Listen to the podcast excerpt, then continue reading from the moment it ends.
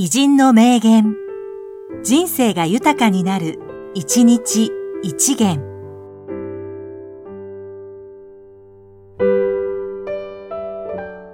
4月7日、岸田恵理子、詩人、童話作家。本の中のものと子供が遊んでくれればいいといつも考えている。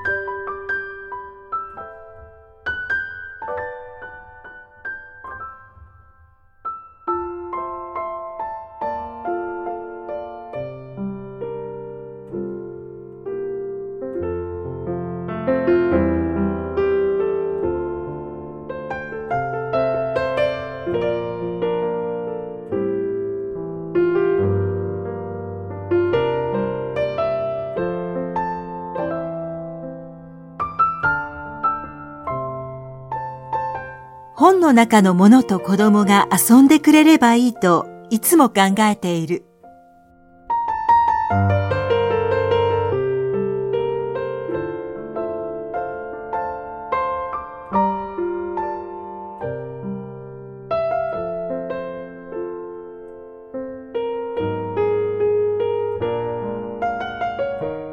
この番組は、提供、久常圭一、プロデュース、声ラボでお送りしました。